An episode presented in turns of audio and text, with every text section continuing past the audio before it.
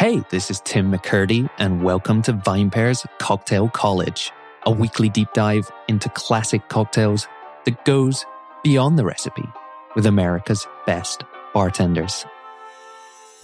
I don't want to get too into the weeds on podcast scheduling and downloads, listener, but there's an episode we ran last Thanksgiving that I'm willing to bet a lot of you might have missed because, well, you're probably busy cooking turkeys, watching football, and having very measured discussions about politics with relatives. That episode was the American Trilogy, and we ran it on Thanksgiving specifically because it is what I consider to be the perfect cocktail for Turkey Day. Pretty much all of its ingredients are of American origin. Its co-creators Richie Boccato and Mickey McElroy have truly lived the American dream, and it's one of just a handful of cocktails that I can think of that include Applejack, which is the ideal spirit for when those leaves start to fall.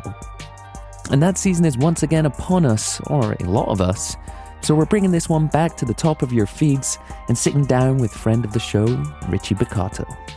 The drink is the American Trilogy, the show is Cocktail College, and the fine folks bringing it your way are none other than the Fine Pair Podcast Network. Glory, glory, hallelujah.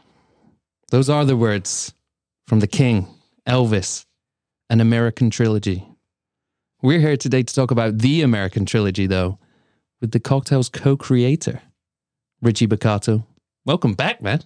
Thank you. It's a pleasure to be here, as always. It's a pleasure to have you back. New studio, same building. Lovely, lovely. Yeah. Very comfortable. And what have we done? How, how do you feel what we've done with the place? I feel it's like a like an insular... like a womb of, of warmth and, and, and comfort. It's comforting, isn't yeah. it? This little this little studio we have here. Not little, but you know what I mean. That's the Scottish, this wee studio we have. um, Hootsmon. it's, uh, no, it's a great space. But no, up top there, I mentioned the American Trilogy. We're going to get into this. It's intentional that we're recording today and we're putting it out today because, I'm going to say this from the top, three ingredients. Each, I'm going to say pioneered, created by immigrants, but also distinctly American. And we're going to get into whether that kind of was the inspiration for the cocktail or the name.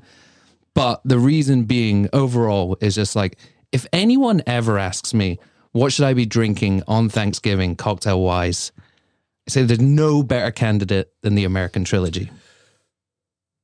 It's a... um A very special cocktail for me, obviously, because I believe it's the first one that I actually created with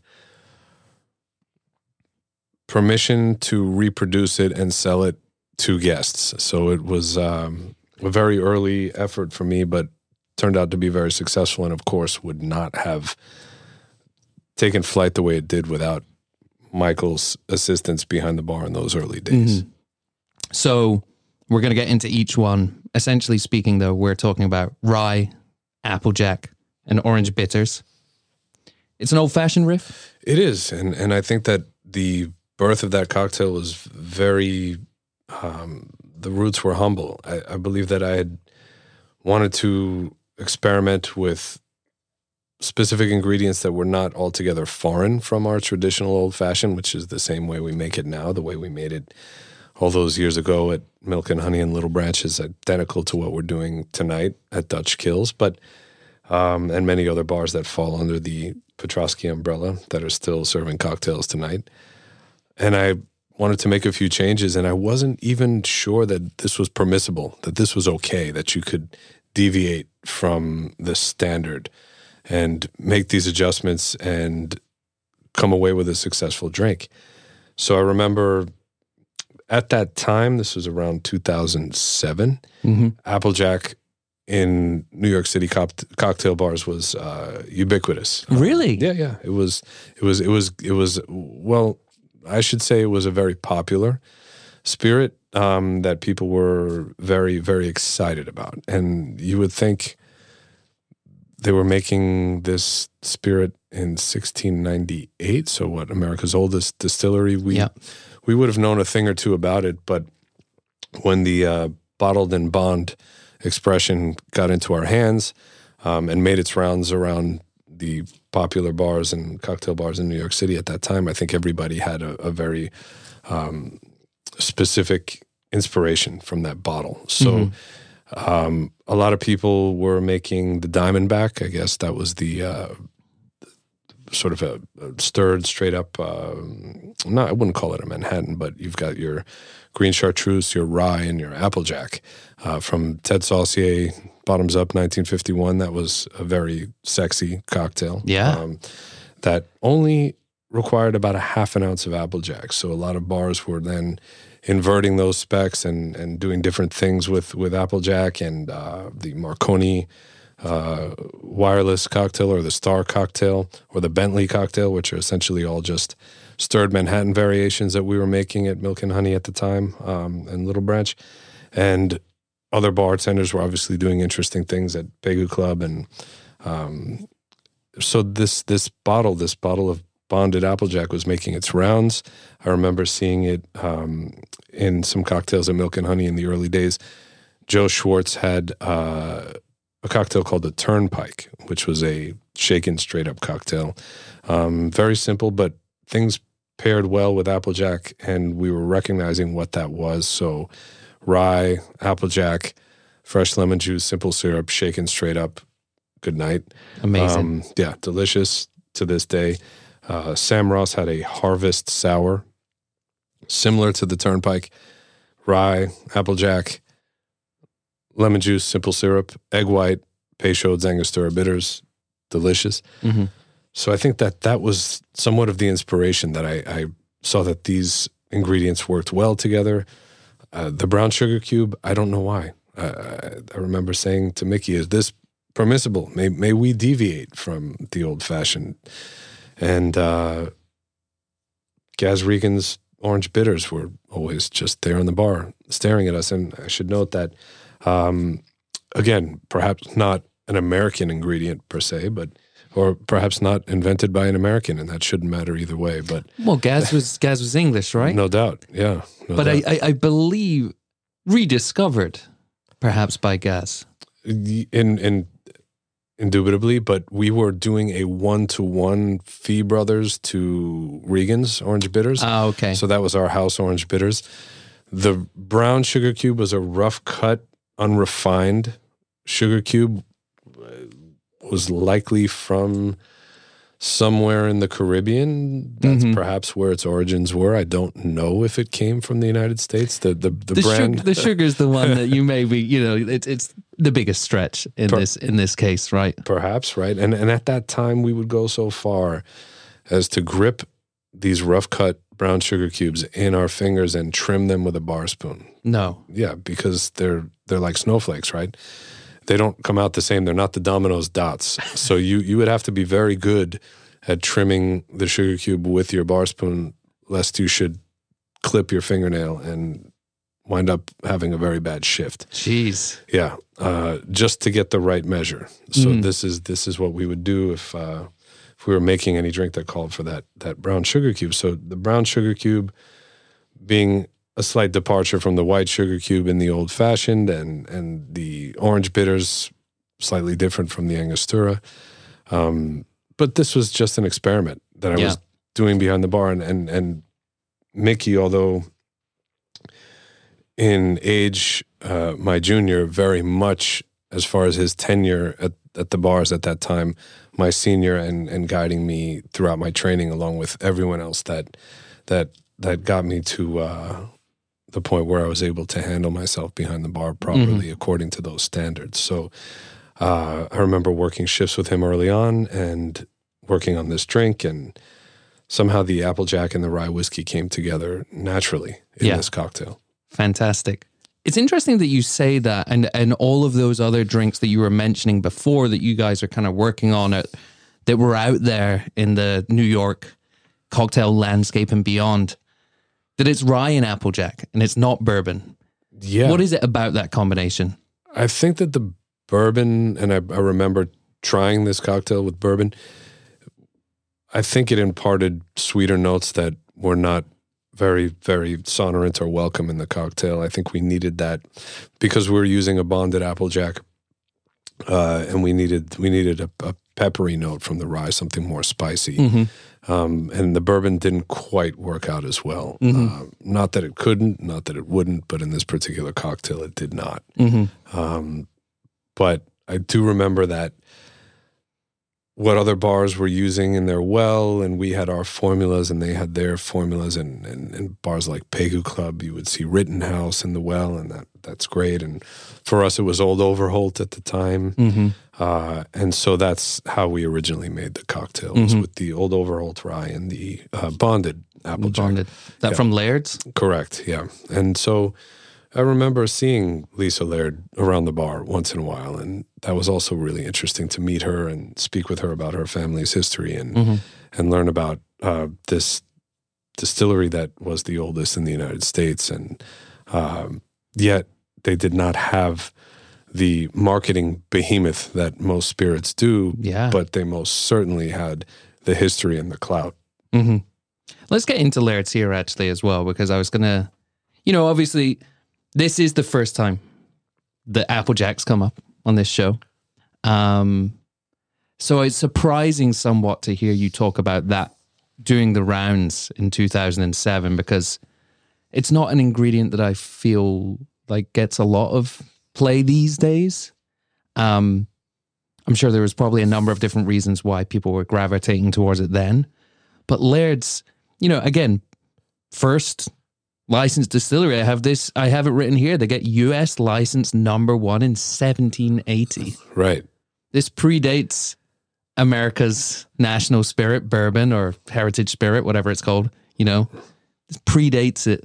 Right. This is uh, a very, obviously a very important, uh, it was used as currency. To know that, to know that Jersey Lightning was used uh, to coerce people's entry through tolls on carriage roads. This was, this was to learn about this spirit to me and its history and, and, and how we then applied it to cocktails um, was unlike any other. Mm-hmm. So, and also the, the initial process of Jack freezing, how yeah. it was produced on someone's doorstep by, by leaving a pot. Yeah. Tell, tell us about that, because, you know, that is not a common production technique, and probably not one you can scale all that easily. Yeah, not mass, not from mass production yet, like many spirits around the world today that are produced by small, uh, what you would call a small batch or a small production method. Um, for example, Clarin rum, yeah, which you're seeing a tremendous amount. Well, I'm very excited about it. You're seeing a tremendous amount of, of rum coming from Haiti, mm-hmm. which is made, I think there's over five hundred stills on that island, on that half of the island, which is a very, very small square footage um, when you think about it. Uh, in relation to the state of New Jersey, I don't know how it, it figures, but again, people all over New Jersey were making this this Applejack, and of course, you have a, a uh, immigrant like yourself from Scotland, who mm-hmm. we have to thank for that. Right? So, uh, and for the rye as well, I'm just going to give that to us as well. no Scots, Scots and Irish, no doubt. We'll get yeah. onto that in a bit, but so Applejack is not just apple brandy, I mean, and obviously it's changed over time. But the jacking process that you talk about there, so you ferment a hard apple cider, or just cider as we would call it in the U K, right? Maximum, you're probably getting to about ten percent-ish through that process. I mean, like, you know, cider, wine, these kind of things through fermentation, you're not getting much higher than that. And then, so how do you bring this up to the proof of something that's approaching a spirit or getting there, but without running it through a still? So... official disclaimer, if we're talking about distillation, I can probably mm. lend a few uh, thoughts to that. But how the jack freezing process actually extracts the uh, or, or assists with the distillation process, I'm not an expert, mm-hmm. and I'm thankful that they're not doing it that way anymore. Well, but, yeah. And so, but my understanding is mm-hmm. what, what would happen is, yes, you're correct. They would take a fermented cider, mm-hmm. um, put it out in the cold, where you would have uh, open air fermentation or distillation. Uh, I suppose the what what what would be happening is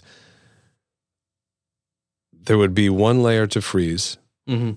but yet that layer would absorb the what would be the congeners or the heads, I suppose. I'm I'm not an yeah, expert. Yeah, I'm not here. sure how this works in terms of distillation. My only understanding of it is, and again, I, you know, this is something that I looked into today and I'd never considered before, but it's just like a case of freezing water content, removing that, and therefore increasing by concentration the A B V of what you have there.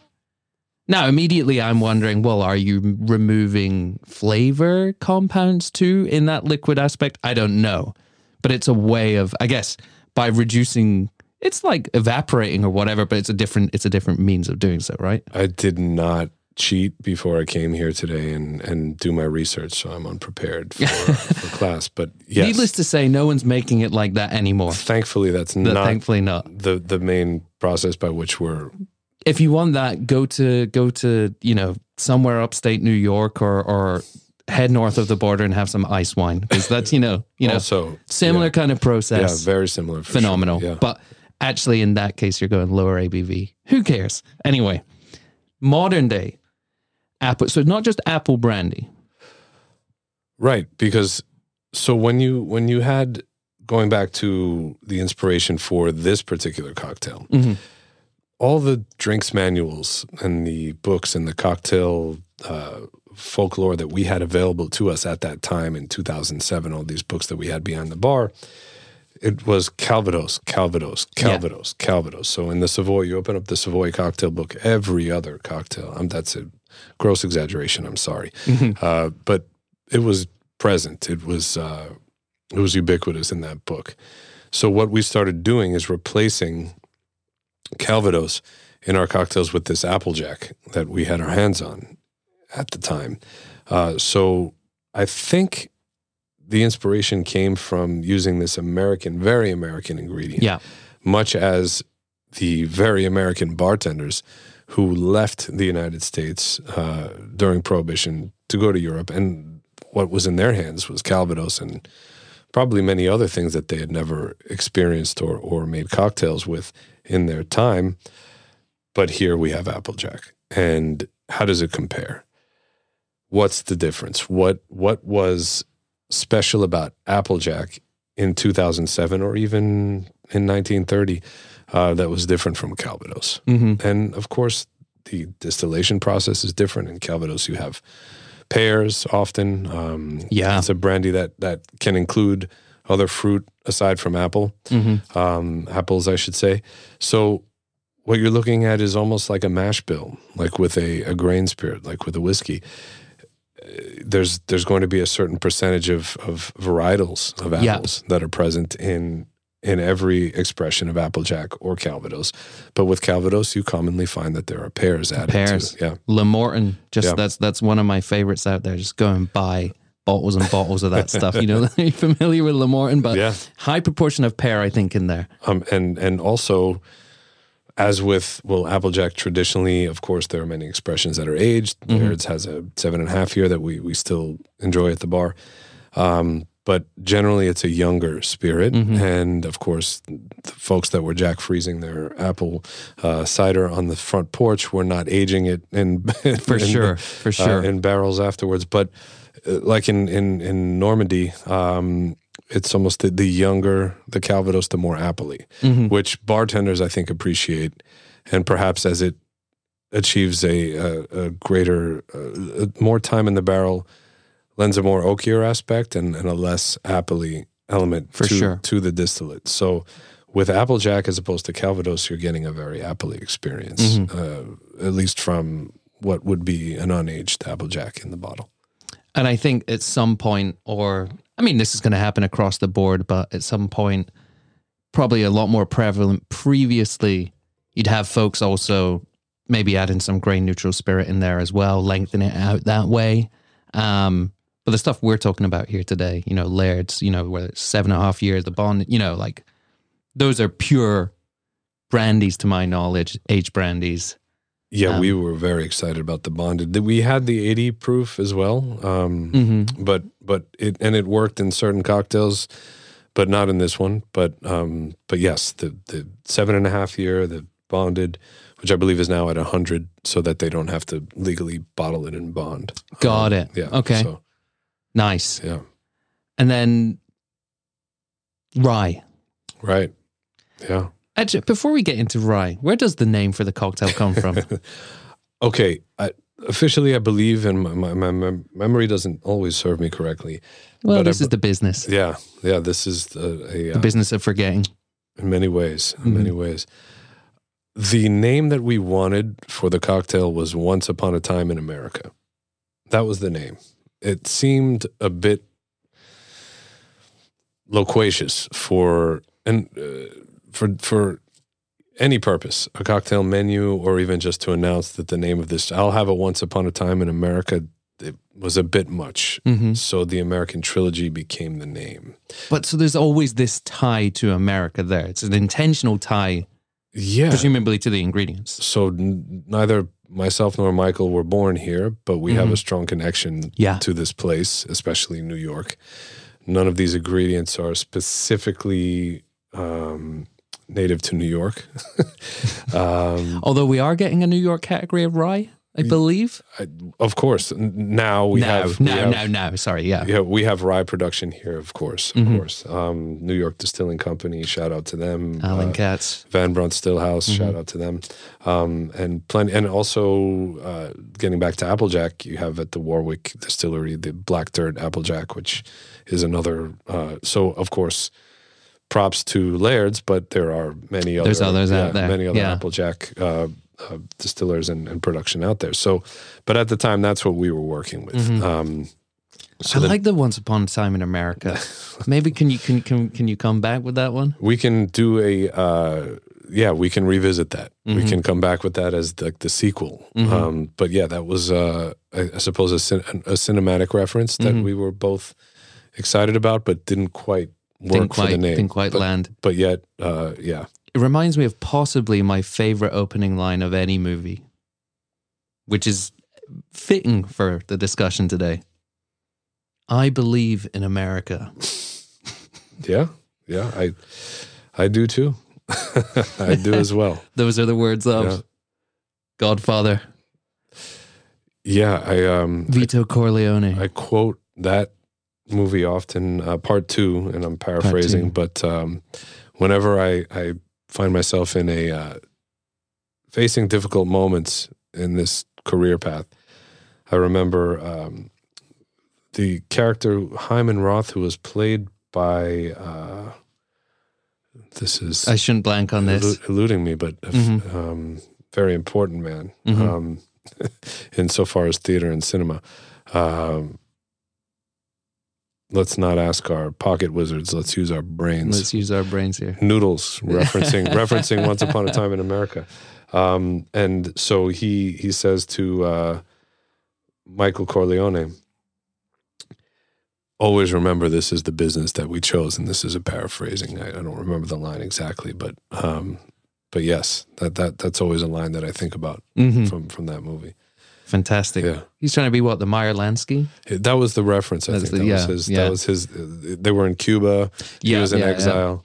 Yeah. yeah. Phenomenal. Stanislavski? No, no, that, that couldn't have been him. No. no.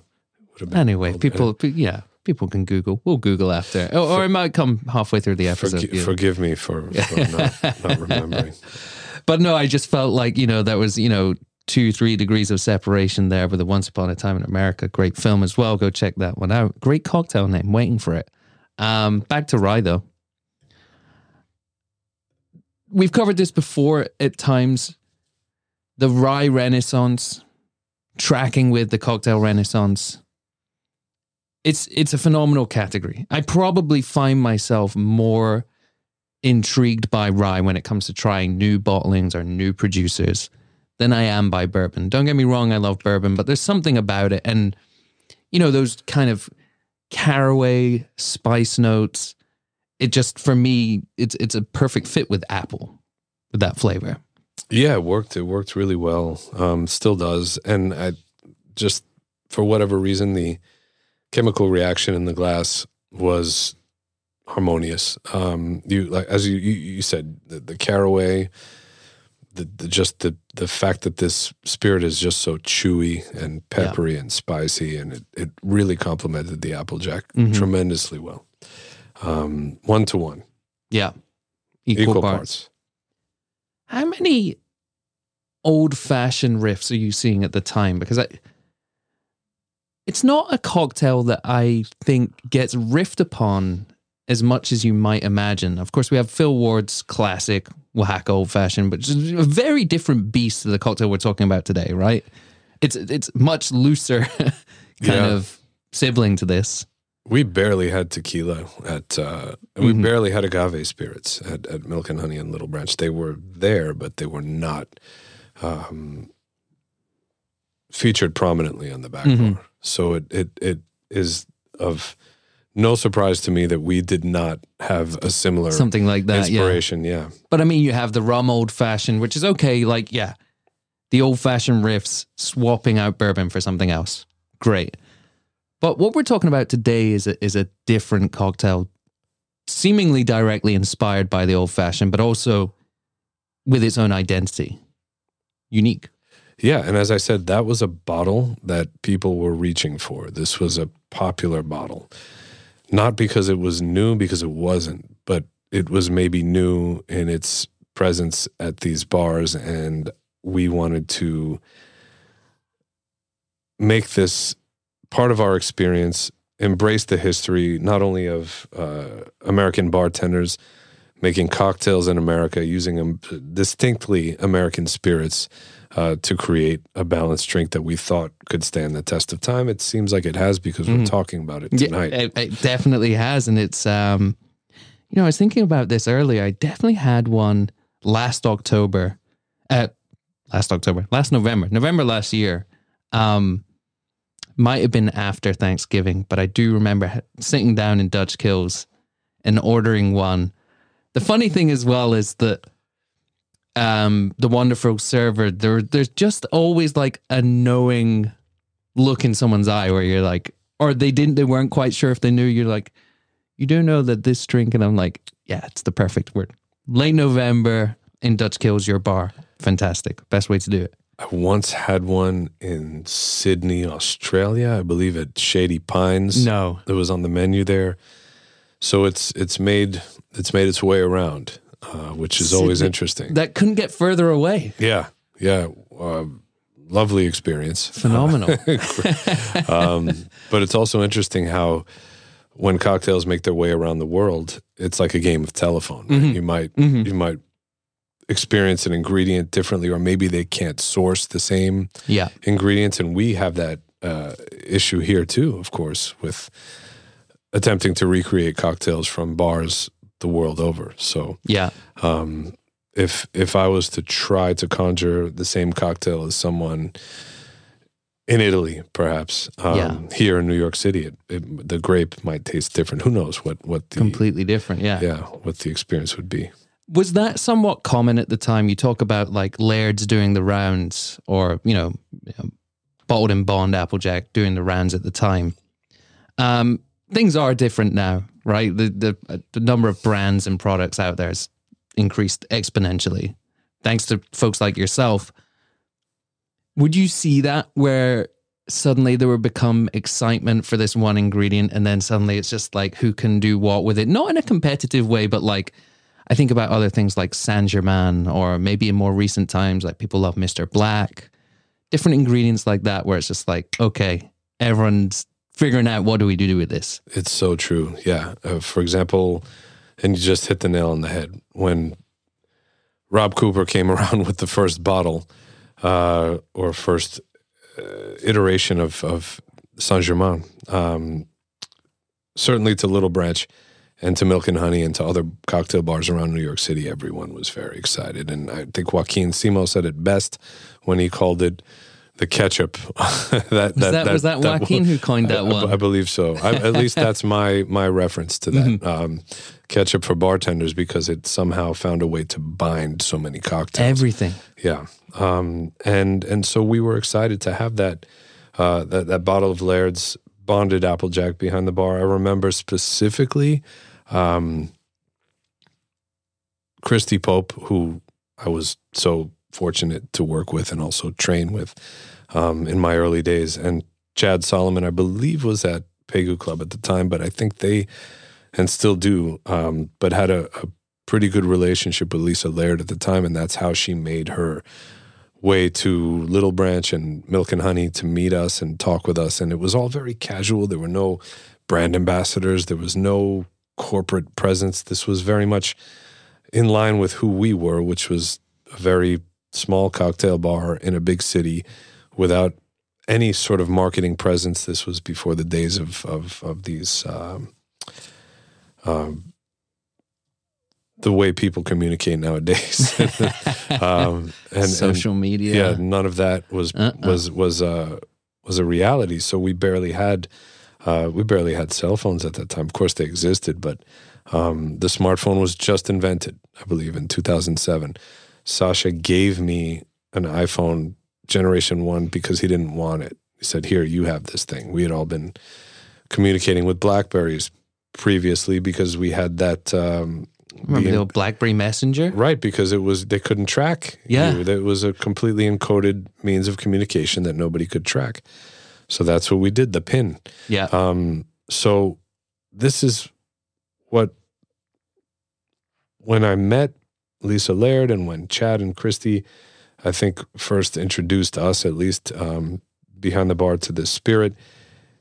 It was unlike anything else that we had been working with, and it had a very similar and, I don't want to say low-key, I just want to say a, a truly respectable pedigree.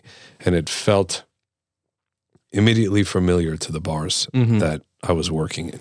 And totally aligned with everything that, you know, you guys had been doing at the time, right? Okay, so we're seven years since Milk and Honey first opens.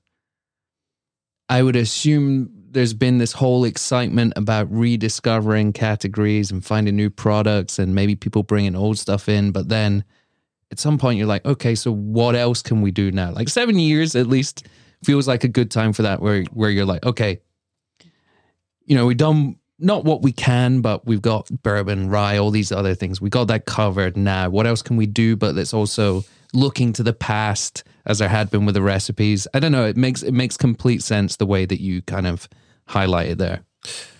Yeah, it, it just fell together very naturally. Mm-hmm. Um, it was also something that just made a lot of sense in those bars, mm-hmm. that, that we would combine those ingredients. Of course, um, why did we put an orange twist?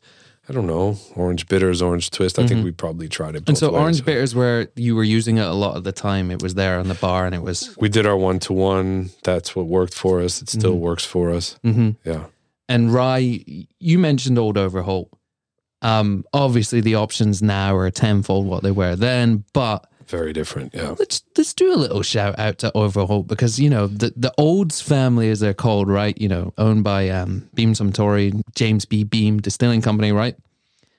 Fantastic products. Yeah. we Old Grandad. Yeah. We we were, O G D. O G D, the one fourteen. Phenomenal. What's this, a thirty dollar bottle of bourbon? Always present on the back bar at, at both Little Branch and Milk and Honey. Mm-hmm. And as far as I'm concerned, belongs and has its place and and should be heralded to this day. A mm-hmm. fantastic bottle, a fantastic whiskey. Phenomenal. Yeah. I've drank so much of that. I'm going to sound like an asshole for bringing this up on air here right now, but I've drank so much of that in my time that someone recently made me their household fashioned, which had a little twist to it. And um, they were about to tell me what the bourbon was. I said, let me... Let me take a guess.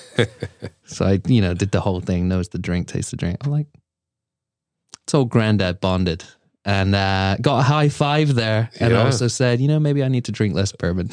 Enough respect, but so approachable, right? Like So, so approachable. Yeah. I mean, and, but then the Old Overhaul. And, and the thing about Overhaul as well is during the pandemic, twenty twenty it was for sure, they upped the proof of the of the, lowest price offering, brought back the bonded, if it, or, and then they also released this aged version that for the life of me, I can't remember how old it was, but it was phenomenal. The small yeah. sample that I tried. Yeah.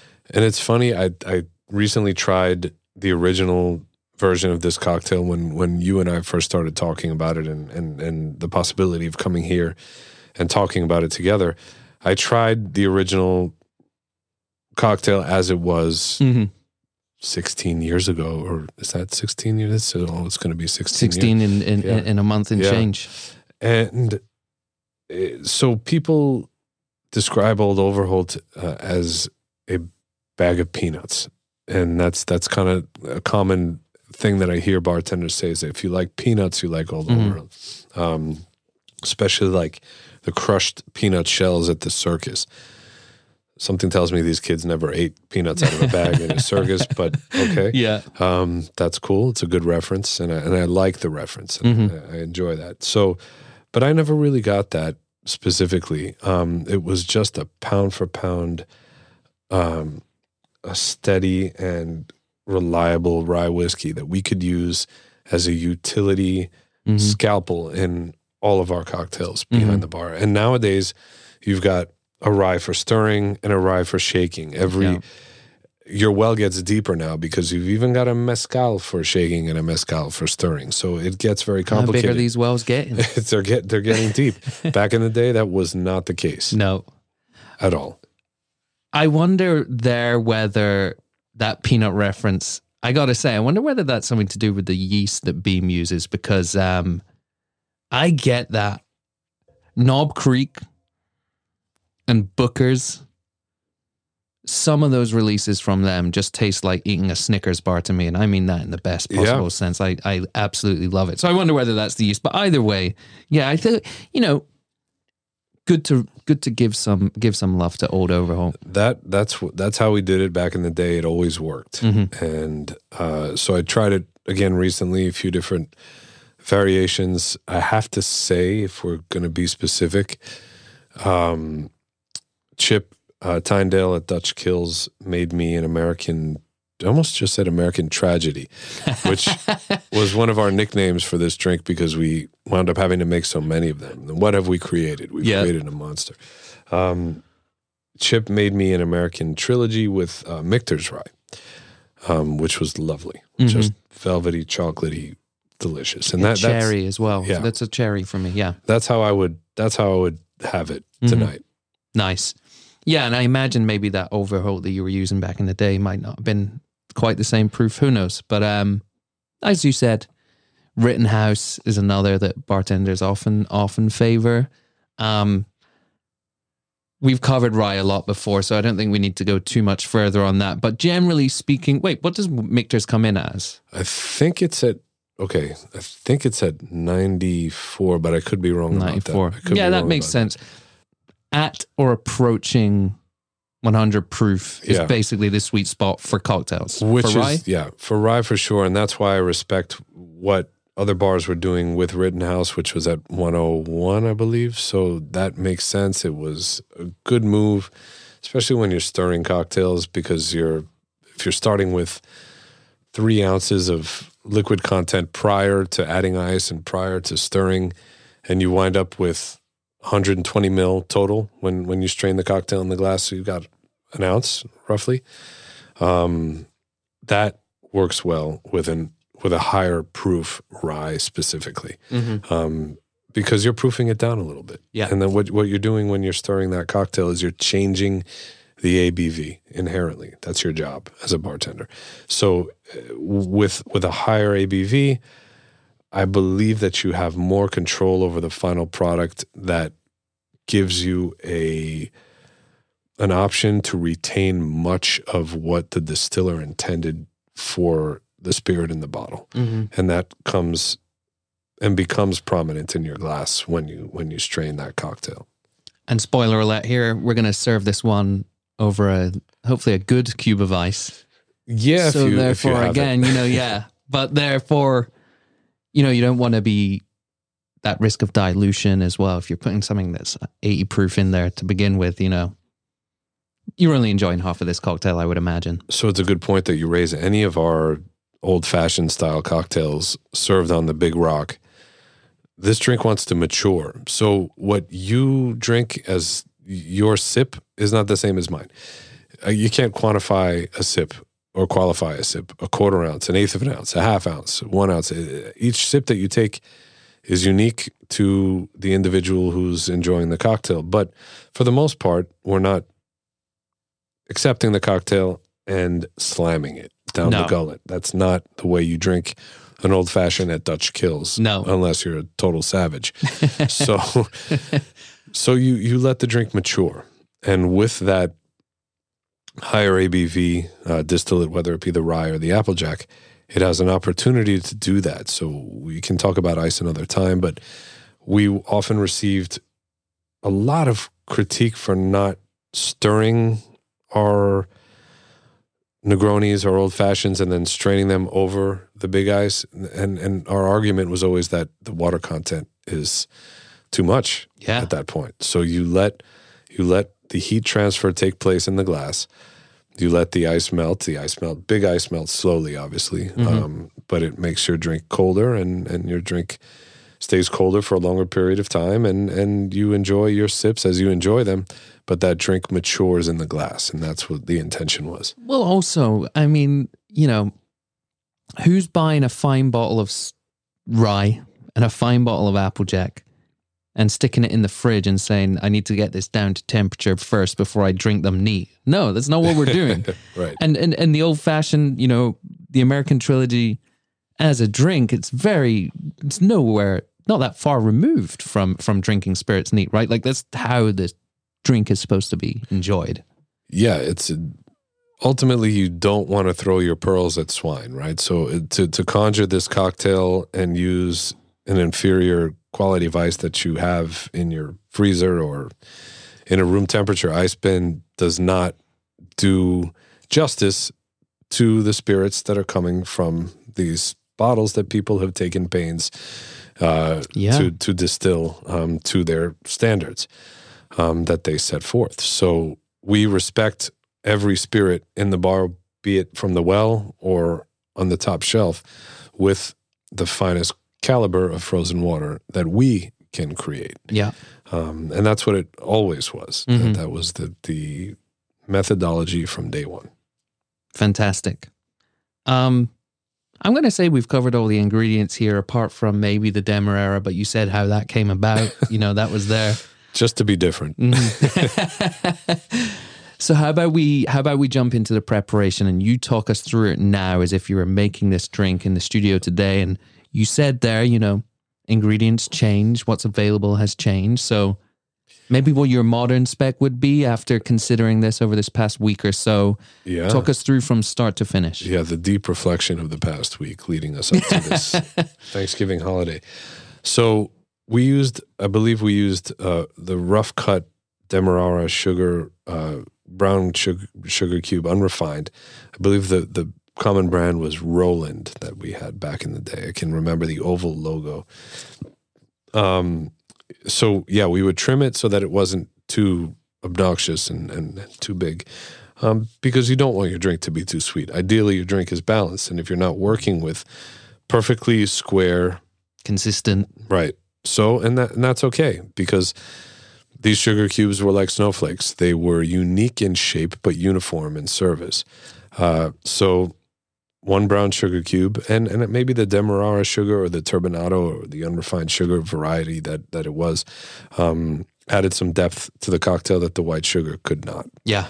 Um, so sugar cube in your, we used a twelve ounce uh, whiskey glass or old-fashioned glass. So sugar cube in the glass, uh, saturate with uh, two dashes of bitters. The bitters were one-to-one Regan's to Fee Brothers. Um, and the controversial splash of soda. Why did we do that? People people became upset about that gesture that, that we would do in our in our old fashions. And it was simply to, and, and, and this is like an infinitesimal, possibly less than an eighth of an ounce, strictly as a means by which you saturate the sugar cube, and it allows you to gently muddle that sugar cube with the bitters to create a granulated paste. Not n- nothing more than nothing that, that would even indicate a wash line in the glass. That, mm-hmm. eighth of an ounce. Nowhere Nothing. near as much dilution as you would get if you were stirring this over ice and then serving it on the For on sure. a rock. No, this this is just a, a, a but a but a as you would say, but a wee gesture mm-hmm. to to to to crush the sugar cube and create this granulated paste on the bottom of the glass. And also a calling card for Milk and Honey. Yeah, or milk and, the Milk and Honey family. Yeah, right we there. always we always did that, and this was this was heavily uh, scrutinized and cri criticized. Crit it was scandal, scandal, but but really not not so much, because how upset could you really be over a splash of soda? Also, when you're doing it, I have done this at home. There's a very enjoyable sensation when that water hits the sugar cube that's already soaked up a little bit of bitters. It kind of fizzes, falls apart. You start making this paste. It's it's a very enjoyable thing to do. It's a ritual. It is a ritual, yeah. That's it. And would it be too dry otherwise? Would the would the would the ultimate would the cocktail fail as a result of of the lack of of soda? I don't think so. But I do think it helps bind the ingredients in this initial stage. So you've got your sugar cube, a couple dashes of bitter, splash, splash, gentle splash soda. You muddle. No need to over muddle. You you do not uh, have to do more than just crush the cube to make that that granulated paste. Um, you see a lot of bartenders ringing the bell with the muddler in their in their in their glass. Uh, not that it's dangerous, but there's really no need to knock around inside your whiskey glass with your muddler, because should you break the glass, it's not the best thing that could happen in the middle of a shift. You might not cut yourself, but you'll break a glass. You have to make a new cocktail. Mm-hmm. If you are left with nine granules of sugar and bitters on the bottom of your muddler, then so be it. No, no need to ring the bell. Don't yeah. don't knock around the glass with your muddler. Um, it's unnecessary. Yeah. So also, you're making a racket. You're making a racket, and and you're potentially causing irreparable harm to yourself and your coworkers. Not really, but not worth the risk. Not worth it. uh, so you've done your muddling. From here on in, it couldn't get any easier. This is perhaps one of the Uh, most enjoyable cocktails to make, because at this point you're you're one to one, you're equal parts. It's mm-hmm. it's your rye, your applejack. Uh, you would add a preferably a large cold mm-hmm. rock. And these days, sorry, just to confirm, you're going with Michter's and you're going with Laird's. That would be the the one that I enjoyed the most this yeah. past week at Dutch Kills. Yeah. Nice, yeah, that was that was a good uh, great combo, good combination. Mm-hmm. It was it was quite enjoyable. Um, and so that's what I would recommend to all of our listeners this evening. Uh, and if that's not available to you and you want to go old school, Overholt mm-hmm. was the way it was made. And this should be, for the record, tail of the tape, mm-hmm. um, the way it was intended to be. Mm-hmm. Uh, also, so, uh, one thing I forgot to mention there too, just another one to sell it for the whiskey geeks out there. They stopped chill filtering their products too. Okay. So, you know, you can expect a bit more viscosity on that, or, you know, a bit more, you know, some of that mouthfeel. I don't know. I mean, it's just, a, it's a good sign for a brand that, to my knowledge, spends zero marketing dollars on anything, and, you know, nothing. It just exists there on, the, if not on the bottom shelf or close to it. Similar to how Laird's does not have exactly. this dramatic marketing yeah. uh tendencies. So yeah. those worked well together, maybe for that reason. But, um, and there was this thing about the two, the, the, the rye, the Old Overholt and, and the, and the, uh, bonded Laird's Applejack, that gave it this candy sensation. Just mm-hmm. this made you think you were about to maybe have some saltwater taffy, mm-hmm. maybe on the, uh, on the, on the boardwalk in Monmouth County down there. So, nice. um, shout out to uh, all of our, our people from Jersey who are listening in and, and feeling proud about about their the heritage. That's right, about mm-hmm. their their state's glorious spirit. Um, but I do I do think that from that point now, you've you've got your ice. You're going to stir gently fifteen times, um, no more than that, and long orange twist. Express the oils. We do kind of a four count and then around the glass. Uh, and then Robert is your mother's brother, as they say. Bob's your uncle. Fanny is your mother's sister? I forget. No, no, mother's. Anyway, there we go.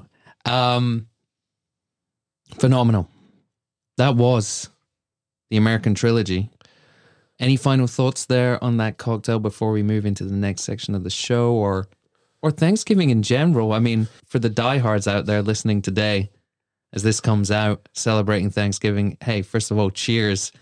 Where's this rank in the in in the in the realm of drinking holidays in America? I suppose it's up there for the simple fact that you have many people gathering together. And for whatever reason, uh, family gatherings and, and gatherings of friends should be always should be should should be considered a, a glorious and beautiful occasion.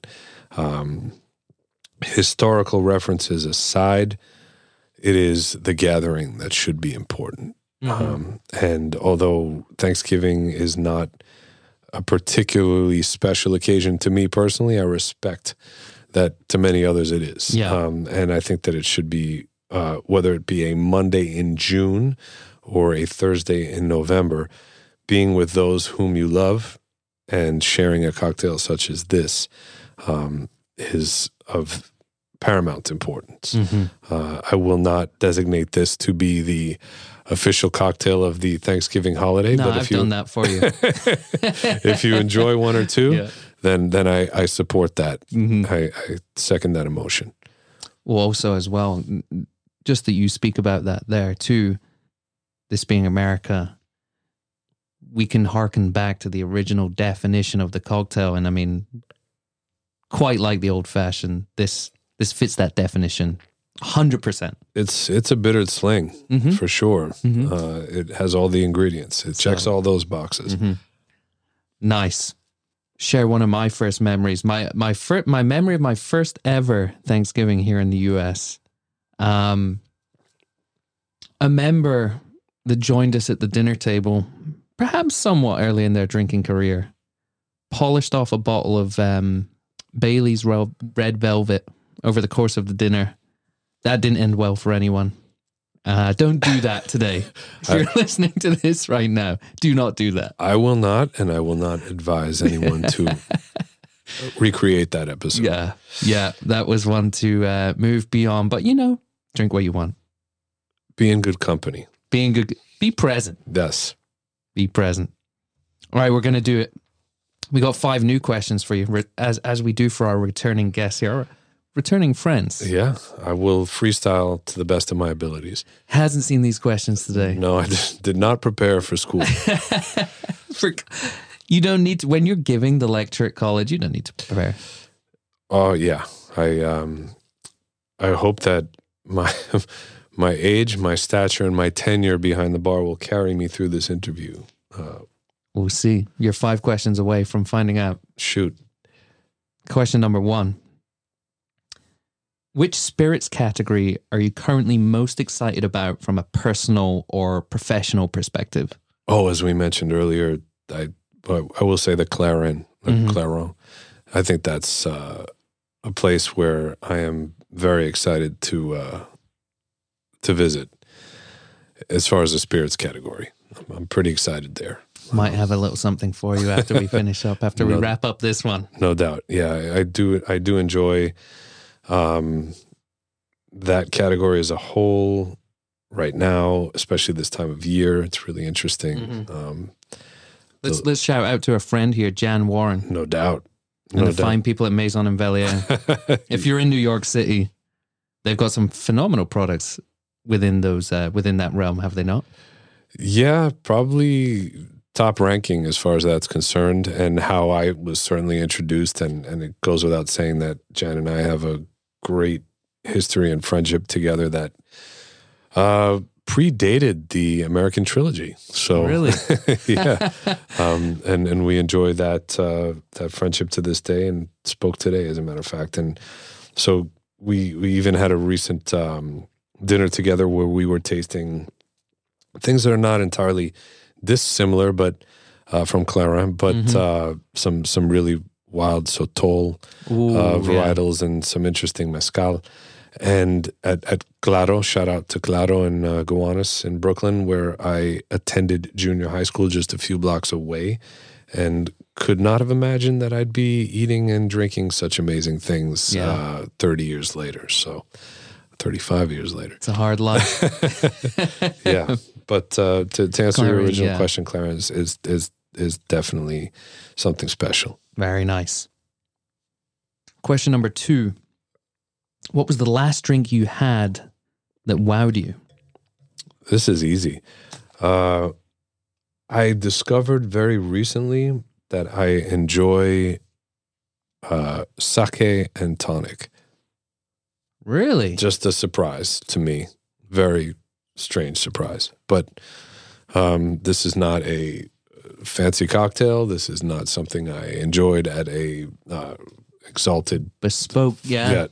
Uh, special cocktail bar, but um, yeah, I, I went to see a show and drank a sake and tonic. The show was incredible. Shout out to the band, uh, New York Grimmies at Special Club. Great experience, sake and tonic. Nice, gotta try that one. It was dope. Sounds amazing. Yeah. Number three here for you. What's one book you would recommend that every alcohol and cocktail enthusiast should own a copy of? May I ask a question to follow up to mm-hmm. the question? Uh, is this a book that is related to spirits and... Doesn't need no. to be a recipe book. It can be related. It can also be a complete work of fiction. Well, with regard to alcohol and spirits enthusiasts, and what should they own? I two two very random books come to mind for no good reason. Uh, Here is New York by E B. White. It's a very short essay mm-hmm. from nineteen forty-six. Kind of, I think I might have even mentioned this the last time I was here. I don't recall, but um, to me that sums up the true experience of this city and this town and who we are and the fabric of what this place is meant to be. And those of us who come here from all points, north, south, east, west, to be in this place. Um, so that's one that I would always recommend. And that's one that we used to recommend at Milk and Honey back in the day too. So um, there you go. Yeah. Here is New York, E B. White, mm-hmm. very brief essay. Um, written, I believe, in a sweltering single room occupancy hotel room with no air conditioning, um, which also somewhat captures the, the zeitgeist York, of yeah mm-hmm, the New York experience yeah. right there. Yeah. Nice. Question number four, penultimate one for you.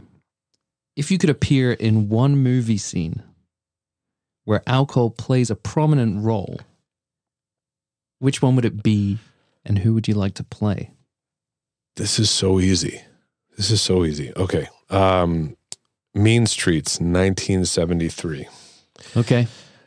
Tell and us. Tell the, us about that. The answer would be anyone. It would be Johnny Boy, of course, uh, brilliantly portrayed by Robert De Niro, Charlie, uh, Harvey Keitel's protagonist in the, in the film, or even Tony the bartender, whose name I believe was David Proval, and I can't. I still can't remember the the character uh, who um, played Hyman Roth, which has been still in the back you. of my mind for this entire time. But uh, as a young man in New York City growing up, and, and we'll preface this by saying as a teenager, my introduction to the Fraternal Brotherhood of the Grape, shout out to John Fonte, by the way. So getting back to our literary references, John Fonte, uh, also someone who I think uh, needs to be read more often. Um, I remember drinking forties and quarts of Ballantine Ale in the streets and subways of New York City. And when I finally graduated from that level of uh, imbibing and inebriation, which we do not condone. We do not condone. No, not here, not, and not, not on this show. Not one bit. But when I was finally able to enter into uh, proper bars, I might not have been old enough to be there in the late nineteen eighties, but I wanted to be there. Mm-hmm. And I wanted to drink seven and seven in the same exact bars where they were drinking seven and seven in mean streets with the red lights and and the doo-wop and soul music and the Motown, and that's where I wanted to be.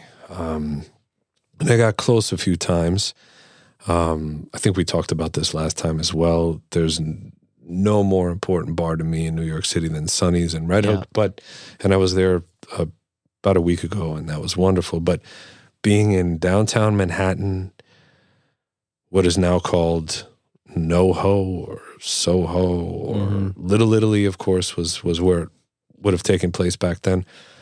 But that's where I would have wanted to be. Mm-hmm. nineteen seventy-three, mean streets, drinking seven and sevens. There's, there's that incredible scene where Harvey Keitel is actually, the, the camera's following him through the bar while he's just, he's he's he's having a, a very Phenomenal. good time, and ultimately falls asleep on a table, I mm-hmm. believe. But that, and after my own heart. That would be my bar scene. Mm-hmm. That I would love to have been a part of. I thought you might go. I thought you might go back to Godfather two and the daiquiri scene. No, no, I, I would not have chosen such a refined uh, choice. The, I, I think number two is even way more left field. But let's just say mean streets. Mean streets. Yeah. It's a good choice. Yeah, very true to yourself. Yeah, I feel like no doubt. Last question today. Interested to hear your thoughts on this one. Which modern classic cocktail do you think is deserving of more recognition than it gets? Modern classic cocktail. Modern classic, I'm saying here with air quotes. I mean, no one's officially defining these. People have in books recently, but no one's officially defining it. But you know what I mean? Of the Il Cave. Uh, yeah. Well, I don't want to say any in case it's the one that you want to pick, but yeah. No, no. I would say that the Enzoni from Vincenzo Errico, um, which I believe he created this cocktail at Match Bar in two thousand. Okay. Shortly before he came to Milk and Honey uh, in New York. Um, so timeline, maybe a few years, but mm-hmm.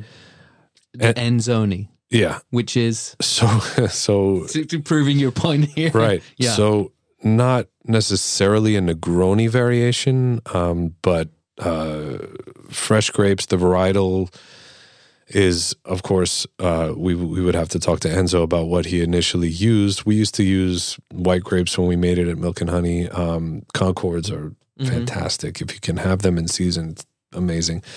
Um, fresh lemon juice, simple syrup, gin, Campari, shake, strain over a rock.